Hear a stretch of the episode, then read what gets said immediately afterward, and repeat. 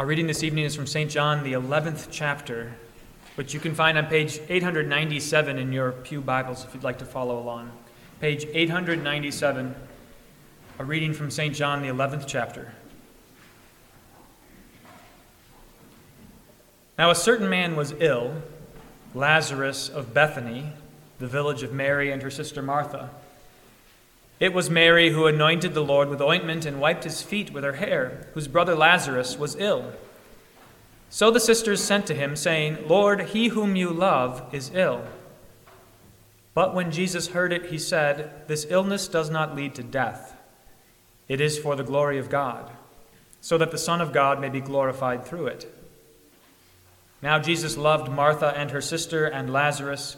So when he heard that Lazarus was ill, he stayed two days longer in the place where he was. Then, after this, he said to the disciples, Let us go to Judea again. The disciples said to him, Rabbi, the Jews were just now seeking to stone you, and are you going there again? Jesus answered, Are there not twelve hours in the day? If anyone walks in the day, he does not stumble because he sees the light of this world. But if anyone walks in the night, he stumbles, because the light is not in him. After saying these things, he said to them, Our friend Lazarus has fallen asleep, but I go to awaken him. The disciples said to him, Lord, if he has fallen asleep, he will recover. Now Jesus had spoken of his death, but they thought that he meant taking rest in sleep. Then Jesus told them plainly, Lazarus has died. And for your sake, I am glad that I was not there, so that you may believe. But let us go to him. So Thomas, called the twin, said to his fellow disciples, Let us also go, that we may die with him. Now, when Jesus came, he found that Lazarus had already been in the tomb four days. Bethany was near Jerusalem, about two miles off, and many of the Jews had come to Martha and Mary to console them concerning their brother. So when Martha heard that Jesus was coming, she went and met him. But Mary remained seated in the house. Martha said to Jesus, Lord, if you had been here, my brother would not have died. But even now I know that whatever you ask from God, God will give you. Jesus said to her, Your brother will rise again. Martha said to him, I know that he will rise again in the resurrection on the last day. Jesus said to her, I am the resurrection and the life. Whoever believes in me, though he die, yet shall he live, and everyone who lives and believes in me shall never die. Do you believe this? She said to him, Yes, Lord, I believe that you are the Christ, the Son of God, who is coming into the world. When she had said this, she went and called her sister Mary, saying in private, The teacher is here and is calling for you. And when she heard it, she rose quickly and went to him. Now Jesus had not yet come into the village, but was still in the place where Martha had met him. When the Jews who were with her in the house, consoling her, saw Mary rise quickly and go out, they followed her, supposing that she was going to the tomb to weep there. Now, when Mary came to where Jesus was and saw him, she fell at his feet, saying to him, Lord, if you had been here, my brother would not have died. When Jesus saw her weeping, and the Jews who had come with her also weeping, he was deeply moved in his spirit and greatly troubled. And he said, Where have you laid him? They said to him, Lord, come and see. Jesus wept. So the Jews said, See how he loved him. But some of them said, Could not he who opened the eyes of the blind man also have kept this man from dying? Then Jesus, deeply moved again, came to the tomb. It was a cave, and a stone lay against it. Jesus said, Take away the stone. Martha, the sister of the dead man, said to him, Lord, by this time there will be an odor, for he has been dead four days. Jesus said to her, Did I not tell you that if you believed, you would see the glory of God? So they took away the stone, and Jesus lifted up his eyes and said, Father, I thank you that you have heard me. I knew that you always hear me, but I said this on account of the people standing around, that they may believe that you sent me. When he had said these things, he cried out with a loud voice, Lazarus, come out. The man who had died came out, his hands and feet bound with linen strips, and his face wrapped in a cloth. Jesus said to them, Unbind him and let him go. Many of the Jews, therefore, who had come with Mary and had seen what he did, believed in him. But some of them went to the Pharisees and told them what Jesus had done. So the chief priests and the Pharisees gathered the council and said, What are we to do? For this man performs many signs. If we let him go on like this, everyone will believe in him. And the Romans will come and take away both our place and our nation. But one of them, Caiaphas, who was high priest that year, said to them, You know nothing at all, nor do you understand that it is better for you that one man should die for the people, not that the whole nation should perish. He did not say this of his own accord, but being high priest that year, he prophesied that Jesus would die for the nation, and not for the nation only, but also to gather into one the children of God who are scattered abroad.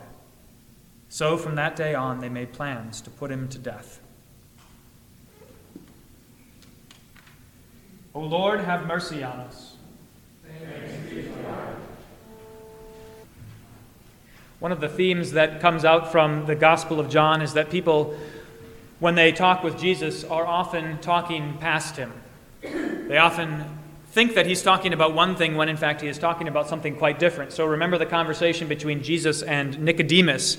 And Jesus says to Nicodemus, You must be born again. Unless you are born again, you cannot enter the kingdom of God. And Nicodemus says, What? Do you mean I should go back into my mother's womb? How could that be possible? They're having a different conversation. They're talking past each other. Jesus is saying one thing, and Nicodemus thinks he's talking about something completely different. Jesus is talking on one level, and Nicodemus is operating on a completely different level. That holds true throughout the Gospel of John. So when you read the Gospel of John, when you look at the things that Jesus says and the conversations he has, pay attention to that, and you'll see that often what is going on is a confusion of terms. The people think that Jesus is talking about earthly things, earthly bread for instance, when in fact he's talking about heavenly things, heavenly bread. The same thing holds true for our lesson today. In John chapter 11, we have a fourth, a fifth actually, of the statements that Jesus makes where he says, I am, where he makes clear that he is the Lord God, the God of Abraham, Isaac, and Jacob. We've had, I am the bread of the life. I am the light of the world. I am the door of the sheep. I am the good shepherd. And today, today we have, I am the resurrection, and the life. One of the striking things about this conversation, though, that Jesus has with Martha is that as faithful as Martha is, as much as her response to Jesus seems to be believing, he still kind of seems to correct her in what she says. So she comes to Jesus and she says, Lord, if you had been here, my brother would not have died. Lazarus would not have died. She says that. Mary says that all of the Jews who have come to see what is going on, they all say that. This fella, he can heal the blind. He certainly could have saved this man from death. It's kind of a foreshadowing of what happens to Jesus while he's hanging from the cross. If you are the Son of God, why don't you come down from there? If you are the Son of God, if you are who we all believe you are, why couldn't you have kept Lazarus from dying? But Martha is faithful, and she says to Jesus, If you had been here, you could have kept him from dying, but I know now that whatever you ask your Father, your Father will give you. Jesus questions her a little bit. He says, Your brother will rise again. And she says, I know that he will rise on the last day. I know that he will rise on the last day. That sounds like an excellent answer. It sounds like she understands everything that Jesus has taught. And yet there is something missing. He corrects her almost. He doesn't say, Yes, you've got it right, Martha. Yes, you understand perfectly. He says, I am the resurrection and the life. She says, I know I will see my brother again on the last day. And Jesus says, No, that's not quite right. I am the resurrection and the life. Jesus, when he talks about life, when he talks about resurrection, is talking on a different plane than the way people like you and I, or Martha or Mary, or the Jews, or the disciples tend to think. When we think about the resurrection, we assume that it is something like more of this life, that it is this life eternally. But Jesus has something completely different in mind a different kind of life. Not a corruptible life, not a life lived according to the flesh, but a life lived according to the Spirit, lived in the Son of God. I want to draw a distinction between those two different kinds of life, and here's a way that maybe you've never heard it described before. It's a difference between a life which is consumed, a life which is consumed, and a life which is lived. A life which is consumed and a life which is lived. Those are two completely different things. Most people in this world, anybody who does not believe in Jesus, consumes life. It's an extension of the way that we do lots of things in this life as consumers. We just receive things that are given to us and we absorb them into ourselves. We take things. We are always accumulating. We consume. We are consumers. But life is not meant to be consumed. It's not meant to be used up. It's not meant to be expendable. But most people recognize that time is ticking away, that their days are numbered. Most people recognize that there's some wisdom in that old phrase, carpe diem, seize the day. You don't, you don't know whether tomorrow will be there for you, and so seize the day today. Live to your fullest now. Get the most out of today right now. It's actually a pretty honest appraisal of life. It's a pretty honest appraisal. It's like, I was thinking about a baseball analogy for this. It's like if you're playing a baseball game, your team is in the bottom of the ninth inning, but you're down 100 runs. Okay? You're never coming back from that deficit. The game is almost over. And so you say to yourself, what are my options here? You're up to bat, two outs in the bottom of the ninth, you're down by 100 runs. What could you do? Well, you could kind of just throw up your hands and say, what's the point of doing any of this, anyways? Right? So you say, forget about it. I'm just going to slog through life. I'm going to despair. What's the point of any of this? Or you could say, seize the day. You know? I'm going to try and go out in a blaze of glory. I'm going to aim for the stands. I'm going to swing for the stands. I'm going to try to hit a home run. No, we can't win this game, but I'm going to try and knock the ball out of the park. So you say, I want to make the most of this situation right now. I want to make the best of a bad situation. That's what that kind of philosophy, that carpe diem philosophy, really promotes. Life is short. Life is meant for being consumed. Eat it up. Make the most of it right now. There's another idea which has actually become more popular nowadays the idea that maybe, maybe there is actually some way that you could live forever. It probably involves you getting hooked up to a machine, or maybe they take your brain out of your head and put it in a jar. And yeah, you're living forever. Maybe your brain, the blood is still flowing through your body. Maybe something is happening. But is that really life? Having your brain in a jar on a shelf, is that really life? It's more like being up to bat with two outs in the bottom of the ninth and there's a 100 run deficit and you're just hitting foul balls over and over and over again just to pretend like the game is still going. It's an illusion. It's not real life. But those are the kinds of things that people tend to do when they realize, when they realize that the days that they have are numbered and maybe they should make the most of it. Maybe they should try and find some way around the problem that they face with this consumable, this expendable, this perishable life. But in most cases, as you can gather, that is not actually living.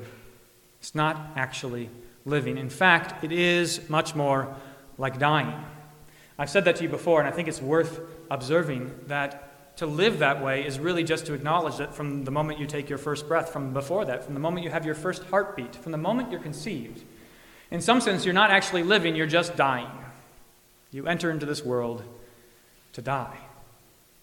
If that's your outlook, if that's all you have, then of course, carpe diem, seize the day, or put your brain in a jar and put it on the shelf and see what happens. Of course.